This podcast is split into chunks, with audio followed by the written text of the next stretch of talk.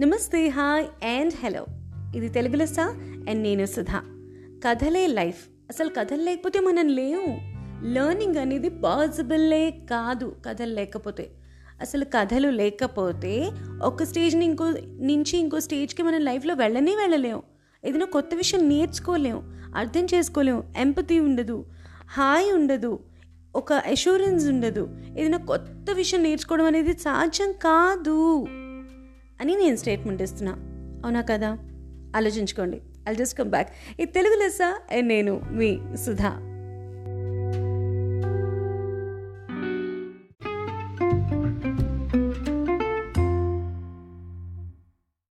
నేను ఇచ్చిన స్టేట్మెంట్లన్నీ మీకు చాలా అతిశయోక్తిగా అనిపించవచ్చు ఏంటి అమ్మాయి ఇవాళ కాంట్రవర్షియల్గా మాట్లాడుతోంది? ఏంటి పెద్ద పెద్ద స్టేట్మెంట్లు ఇస్తోంది? అని అనుకుంటూ ఉండొచ్చు. కానీ నేను చెప్పేది కరెక్టే కదా? మీరే ఆలోచించండి. ఈ సంచిక పూర్తయ్యేసరికి మీరే ఒప్పుకుంటారు. ఎందుకు అంటే అసలు ఆలోచించండి. స్కూల్కి వెళ్ళి మీరు ఒక చిన్న పిల్లనో పిల్లవాడినో ఒక రెండున్నరేళ్ళకి మూడేళ్ళకి స్కూల్లో వేసేస్తున్నారు కదా. Pre primary pre kindergarten pre pre pre kindergarten అనుకుంటూ మనం మూడేళ్ళు వచ్చేసరికి స్కూల్లో వేస్తున్నాం కదా. స్కూల్లో వేసి అప్పటి నుంచి వాళ్ళని రుద్ది రుద్ది రుద్ది రుద్ది పన్నెండో తరగతి అయ్యాక పై బయటకు వచ్చి లేదా పదో తరగతి తర్వాత ఇంటర్కి వచ్చి ఇంటర్ నుంచి డిగ్రీకి వచ్చి డిగ్రీ నుంచి పీజీకి వచ్చి ఈ క్రమం అంతా ఎందుకుట సాగేది? ఏదైనా నేర్చుకోవడానికి. నేర్చుకోవాలి అంటే ఎలాగా? మ్యాథ్స్ సైన్స్ అవన్నీ సబ్జెక్టులు ఉన్నాయి సరే.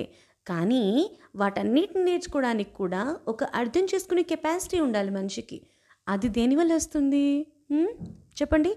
ఆలోచించండి. ఎవరికి వాళ్ళు ఆలోచించగలిగే సామర్థ్యం పెరగడం వల్లే వస్తుంది. అవునండి. సబ్జెక్ట్ హైలీ టెక్నికల్ అయినా సరే దా సామర్థ్యం వాళ్ళకి పెరగాలి అంత టెక్నికాలిటీ పెరగాలి అంటే దానికి కావాల్సింది అర్థం చేసుకునే శక్తి. ఆ అర్థం చేసుకునే శక్తి కథల వల్ల పుష్కలంగా వస్తుంది. అని నమ్మే వాళ్ళలో నేను కూడా ఉన్నాను. ఎస్ చాలా గొప్ప గొప్ప వాళ్ళు చెప్తున్నారండి ఆ విషయం. వై నాట్ ఒక్కసారి ఆలోచించండి వెనక్కి వెళ్ళండి అసలు స్కూల్లో చేర్చే విషయం పక్కన పెడదాం. పిల్లవాడు పుట్టిన తర్వాత లేకపోతే ఒక చైల్డ్ పుట్టిన తర్వాత అమ్మాయో అబ్బాయో పుట్టిన తర్వాత ఆ భూమి మీద పడ్డ క్షణం నుంచి వాళ్ళ లెర్నింగ్ స్టార్ట్ అయిపోతుందండి. మీరు ఆలోచించారా? అమ్మని గుర్తుపట్టడం కొన్నాళ్ళకి నాన్నను గుర్తుపట్టడం అంతకంటే ముందు కళ్ళు మూసుకుని ఇట్లా బిగించుకుని కూర్చున్న అమ్మ స్పర్శను గుర్తుపట్టడం అమ్మ శ్వాసను గుర్తుపట్టడం ఇంకా వెనక్కి వెళ్ళిపోతే అమ్మ పొట్టలో ఉన్నప్పుడు అమ్మ గొంతుక నాన్న గొంతుక అమ్మకి ఏదైనా ఇబ్బందిగా ఉంటే వాళ్ళు ఇబ్బందిగా ఫీల్ అవ్వడం నాన్న దగ్గరికి వచ్చి ఒక పాట పాడంగానే ఇలా లేకపోతే అమ్మ పొట్ట ఇలా ముట్టుకోగానే స్పందించడం ఇవన్నీ ఎలా సాధ్యపడుతున్నాయండి? ఇవన్నీ లెర్నింగ్ స్కిల్స్ అండి. మరి ఈ లెర్నింగ్ స్కిల్స్ అన్నీ కూడా ఎలా వస్తున్నాయి? అంటే మనిషికి కాస్త ఇమాజినేషన్ లేదా తెలుసుకున్న విషయాన్ని వింటున్న విషయాన్ని అర్థం చేసుకోగలిగే శక్తి సామర్థ్యాల వల్లే వస్తుంది. ఒప్పుకుంటారా లేదా?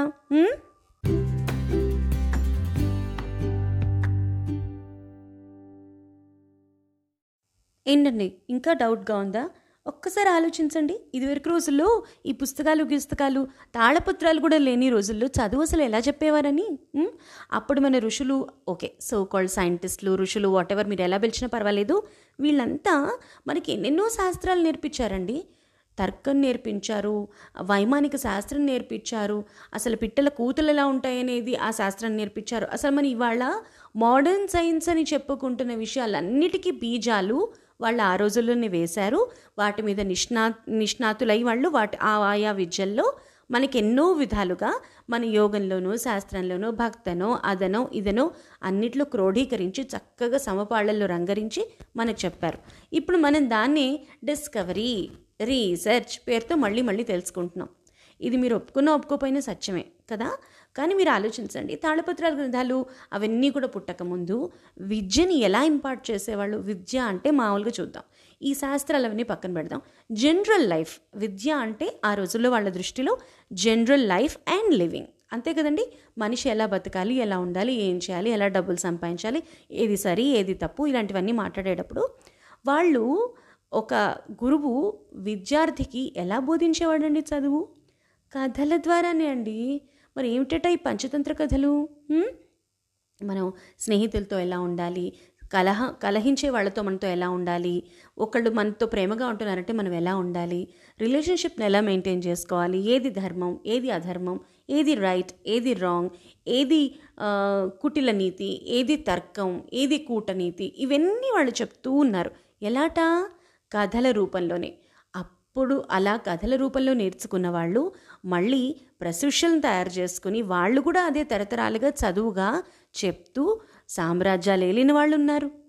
ఎందుకంటే ఆ రోజుల్లో రాజులు కూడా అలాగే వచ్చి చదువుకునేవాళ్ళండి గురుముఖత ఆశ్రమంలో ఉంటూ ఎన్నో విద్యలతో పాటు కథల ద్వారా కూడా మిగతా విద్యల్ని నేర్చుకునేవాళ్ళు. వీటితో పాటు యుద్ధ విద్యలు తర్క విద్యలు శాస్త్రం రకరకాలు మార్మిక విద్యలు ఇవన్నీ కూడా నేర్చుకునేవాళ్ళు. ఇది మన దేశం మన మన సనాతనంగా ఎప్పటి నుంచో మనకు వస్తున్న ఒక హెరార్కీ అనుకోండి. తర్వాత కాలం మారిపోయింది ఎన్నో మార్పులు వచ్చాయి మన చదువుకునే విధానం అంతా మారిపోయింది.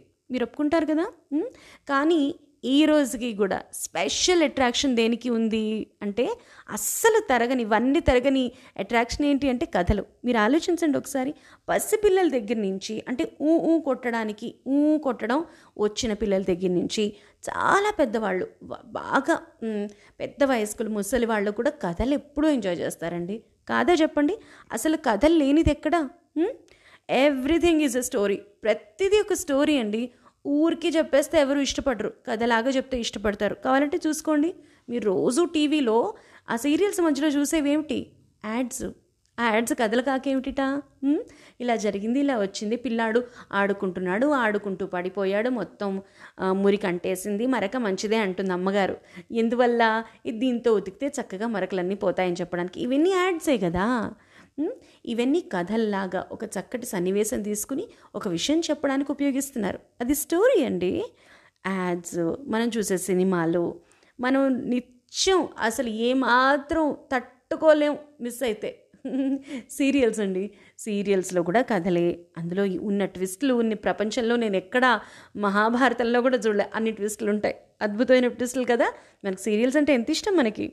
ఇక వెబ్ సిరీసు ఎన్నెన్నండి రకరకాల డ్రామాలు పాటలు. ఇన్ఫ్యాక్ట్ పాట చూడండి ఒక సిచ్యువేషన్ తీసుకుని పాట రాస్తారు. ఆ పాటలో ఎంత కథ ఉంటుందో ఆలోచించండి ఒకసారి.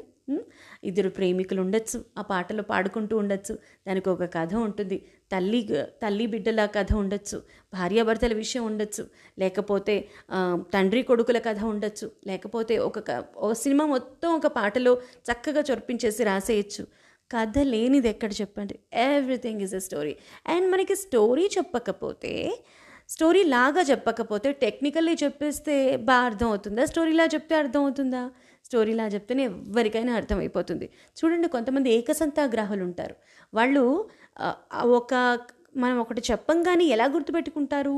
అది కూడా ఒక క్రమంలో గుర్తుపెట్టుకుంటారు. ఆ క్రమమే మైండ్లో నడిచే స్టోరీ అండి. కాబట్టి కథకి చాలా బలం ఉంది కథకి చాలా విలువ ఉంది. మన ఈ కథలే మన జీవితం అండి. అదే లేదు అనుకుంటే మనం కథల ద్వారా ఏదైనా గుర్తుపెట్టుకున్నా ఏదైనా నేర్చుకున్నా దాన్ని మర్చిపోయే ఆస్కారం చాలా తక్కువ అని చెప్తున్నారు మన పెద్దవాళ్ళు. పెద్దవాళ్ళు అంటే ఎవరు? ఎప్పటి నుంచో ఒకనాడు ఋషులు చెప్పారు. తర్వాత పెద్ద పెద్దవాళ్ళు చెప్పారు. తర్వాత స్టేచర్ ఉన్నవాళ్ళు ఆధ్యాత్మిక ప్రవచనకర్తలు చెప్పారు. తర్వాత తర్వాత ఇప్పుడు బాగా లర్న్డ్ పీపుల్ అంతా అదే చెప్తున్నారు. స్టోరీ ద్వారా చెప్తే ఒక స్టోరీ లాగా చెబితే ఏదైనా బ్రహ్మాండంగా అర్థమవుతుంది అని. రీసెర్చ్ల మీద రీసెర్చ్ జరుగుతున్నాయండి. And it's proven. ప్రూవ్ అయినా కూడా దానిలో ఉన్న ఇంకా ఇంట్రికసీస్ దాంట్లో ఉన్న ఇంకా ఎన్నో గొప్ప గొప్ప విషయాల్ని రీసెర్చ్ చేస్తూనే ఉన్నారు మన సైంటిస్టులు సోషల్ సైంటిస్టులు కలిసి. సరే ఇక కథల వల్ల మనకేంటి ఉపయోగం అనేది క్లుప్తంగా ఒకసారి చూసుకుందామా? ఇదంతా నేను ఎందుకు చెప్తున్నాను అనేది ఈ సంచిక అంతంలో చెప్తాను. కథల వల్ల మనకు ఉపయోగం ఏంటంటే ఇప్పటి రోజుల్లో ఈ స్పీడ్ లైఫ్లో మనకి తగ్గిపోతున్న వస్తువు ఒకటి ఉంది. ఎంపతి అండి. ఆ ఎంపాథటిక్ కార్నర్ ఏదైతే మనలో తగ్గిపోతుందో దాన్ని పెంచుకోవడానికి కథలు చాలా ఉత్తమమైన మార్గాలు. కాబట్టి నిత్య జీవితంలో భార్యాభర్త పిల్లలు అందరూ ఒక కుటుంబం కూర్చుని వీలుంటే పెద్దవాళ్ళు అంటే బామ్మలు తాతగారు వాళ్ళంతా కూర్చుని కథల సెషన్ ఎప్పుడైనా అంటే అప్పుడప్పుడు కథలు కూడా చెప్పుకుంటూ ఉండాలి. ఒక కథల టైం అని పెట్టుకుంటూ ఉంటే ఎంతో బాగుంటుంది అనిపిస్తుంది. ఎందుకంటే నా చిన్నప్పుడు మా నాయనమ్మ తాతగారు అమ్మమ్మ వీళ్ళంతా నాకు కథలు చెప్పారు కాబట్టే నాకు ఎన్నో విషయాలు నేను నేర్చుకోవాలి అనుకోపోయినా సరే నాకు ఇండైరెక్ట్గా తెలిసిపోయాయి. కాబట్టి అది నెక్స్ట్ తరానికి రావాలి ఆ పై తరానికి వెళ్ళాలంటే దయచేసి స్టోరీస్ని ఇంట్లో కథలు చెప్పుకునే ఒక సంస్కృతిని మనం కొనసాగించాలండి. ఇది నా రిక్వెస్ట్ అనుకోండి. ఇక కథల వల్ల ఇంకా ఉపయోగాలు ఏంటి అని చూసుకుంటే ఒకళ్ళతో ఒకళ్ళం ఎంగేజ్ అయ్యే టైంని ఇంటెన్సిటీని పెంచుతుంది. ఇప్పుడు నేను మీకు ఒక కథ చెప్తున్నాను. మీరు చెవులు రిక్కించి కళ్ళు అప్పగించి మీ మనసును పరిగెత్తిస్తూ మీకున్న విజువలైజేషన్ మెంటల్ విజువలైజేషన్ని పరిగెత్తిస్తూ ఆ, ఆ కథని వింటూ ఉంటారు. ఆ వింటున్నప్పుడు మీలో వేరే ఇతర ఆలోచనలు ఏవి రావు. వినే వ్యక్తి యొక్క సౌండ్ వాళ్ళ చెప్పే ఇంటెన్సిటీ వాళ్ళ పిచ్చింగ్ ఇవన్నీ మీ మనసులో మీరు తలుచుకుంటే ఎంతగా నాటుకుపోతాయంటే దాని ద్వారా మీరు నేర్చుకునేది విషయం ఏదైతే ఉంటుందో అది చాలా అపారంగా ఉంటుంది అని ఎంతోమంది సోషల్ సోషల్ సైంటిస్టులు చెప్తున్నారండి. ఈ కథల వల్ల మనకి మనకు తెలియని ఒక రీఅష్యూరెన్స్ వస్తుంది. అంటే ఇప్పుడు సపోజ్ ఒక కథాక్రమం నడుస్తూ ఉంటుంది అనుకోండి ఆ లాస్ట్కి ఏది కరెక్టు కథలో నీతి ఏంటి అని అన్నట్టుగా ఒక ఒక టర్న్ ఒక మలుపు వస్తుంది. ఆ మలుపు మన ఆలోచింపజేస్తుంది. ఓ ఇది కరెక్ట్ కదా చేసిన వాడికి తగిన శాస్త్ర జరిగింది.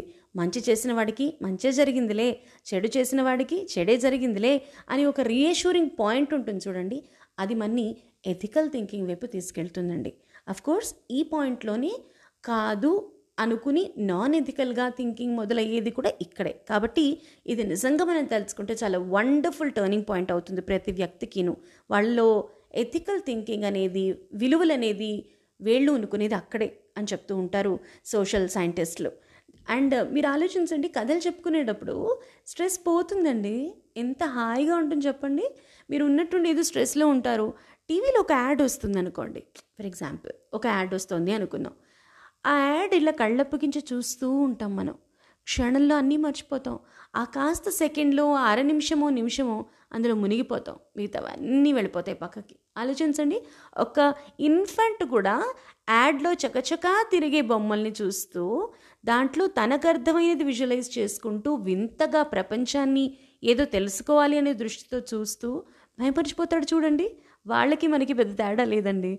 మనం మన ప్రాబ్లమ్స్ అనేవి ఏవైతే అవి మర్చిపోతాం చటుక్కున వాళ్ళు ఏమీ తెలియని వాళ్ళు నెమ్మది నెమ్మదిగా తెల్లని కాగితం లాంటి వాళ్ళ మనసు మీద మస్తిష్కాల మీద చిన్న చిన్న అక్షరాలు రాసుకుంటూ ఉంటారు. ఆ కళ్ళతో చూస్తూ బుర్రతో ఆలోచిస్తూ తెలిసి తెలియకుండా అలా రెప్పలు ఆర్పుతూ. ఎంత బ్యూటిఫుల్ థింగ్ చెప్పండి. కథలు అనేది కథలు అనేవి మనకి ఒక హ్యూమన్ కనెక్ట్ని పెంచుతాయండి కథలు అనేవి ఆలోచించుకోండి. రీసెంట్గా మీరు వార్తలు ఫాలో అవుతూనే ఉండుంటారు. ఎన్నో రకాల యాడ్స్కి కాంట్రవర్సీలు రావటం ఇది ఇది కాదు అని అనటం మాకు ఇది నచ్చలేదు అనటం మనం వింటూనే ఉన్నాం.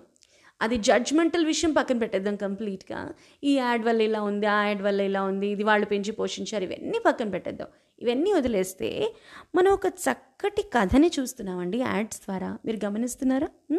ఒక అనుబంధం భార్యాభర్తల సంబంధం అత్త కోడళ్ళ సంబంధం మామ అల్లుళ్ళ సంబంధం అత్తగారు అల్లుళ్ళ సంబంధం. ఇవన్నీ క- మనకి చక్క చిన్న యాడ్స్లో చిన్న చిన్న స్కిట్స్ రూపంలో నాటకాల రూపంలో మన ముందుకు తీసుకొచ్చినప్పుడు మన మనసు బుద్ధి బుర్ర అన్నీ ఆలోచిస్తూ ఉంటాయండి. అలా ఆలోచించినప్పుడు మానవత్వపు కనెక్ట్ అది హ్యూమన్ కనెక్ట్ అంటారు చూడండి అది బలపడుతుంది. కాదంటారా? చెప్పండి. మానవ సంబంధాలు మెరుగయ్యే అవకాశం చాలా ఉంది. నేను చెప్పానే ఇందాక ఒక మలుపు. ఒక మలుపు తిప్పుకునే అవకాశం మనకి ప్రతిసారి కథల ద్వారా కలుగుతూనే ఉంటుంది. మనం తీసుకోవాలంతే. ఇక మన అనుభవాలు మనం ఇంకోళ్ళతో పంచుకోవాలి అనుకున్నప్పుడు ఒక కథా రూపంలో చెప్తూ ఉంటాం. కదండి? ఒక కథా వస్తువుగా చేసి చెప్తూ ఉంటాం.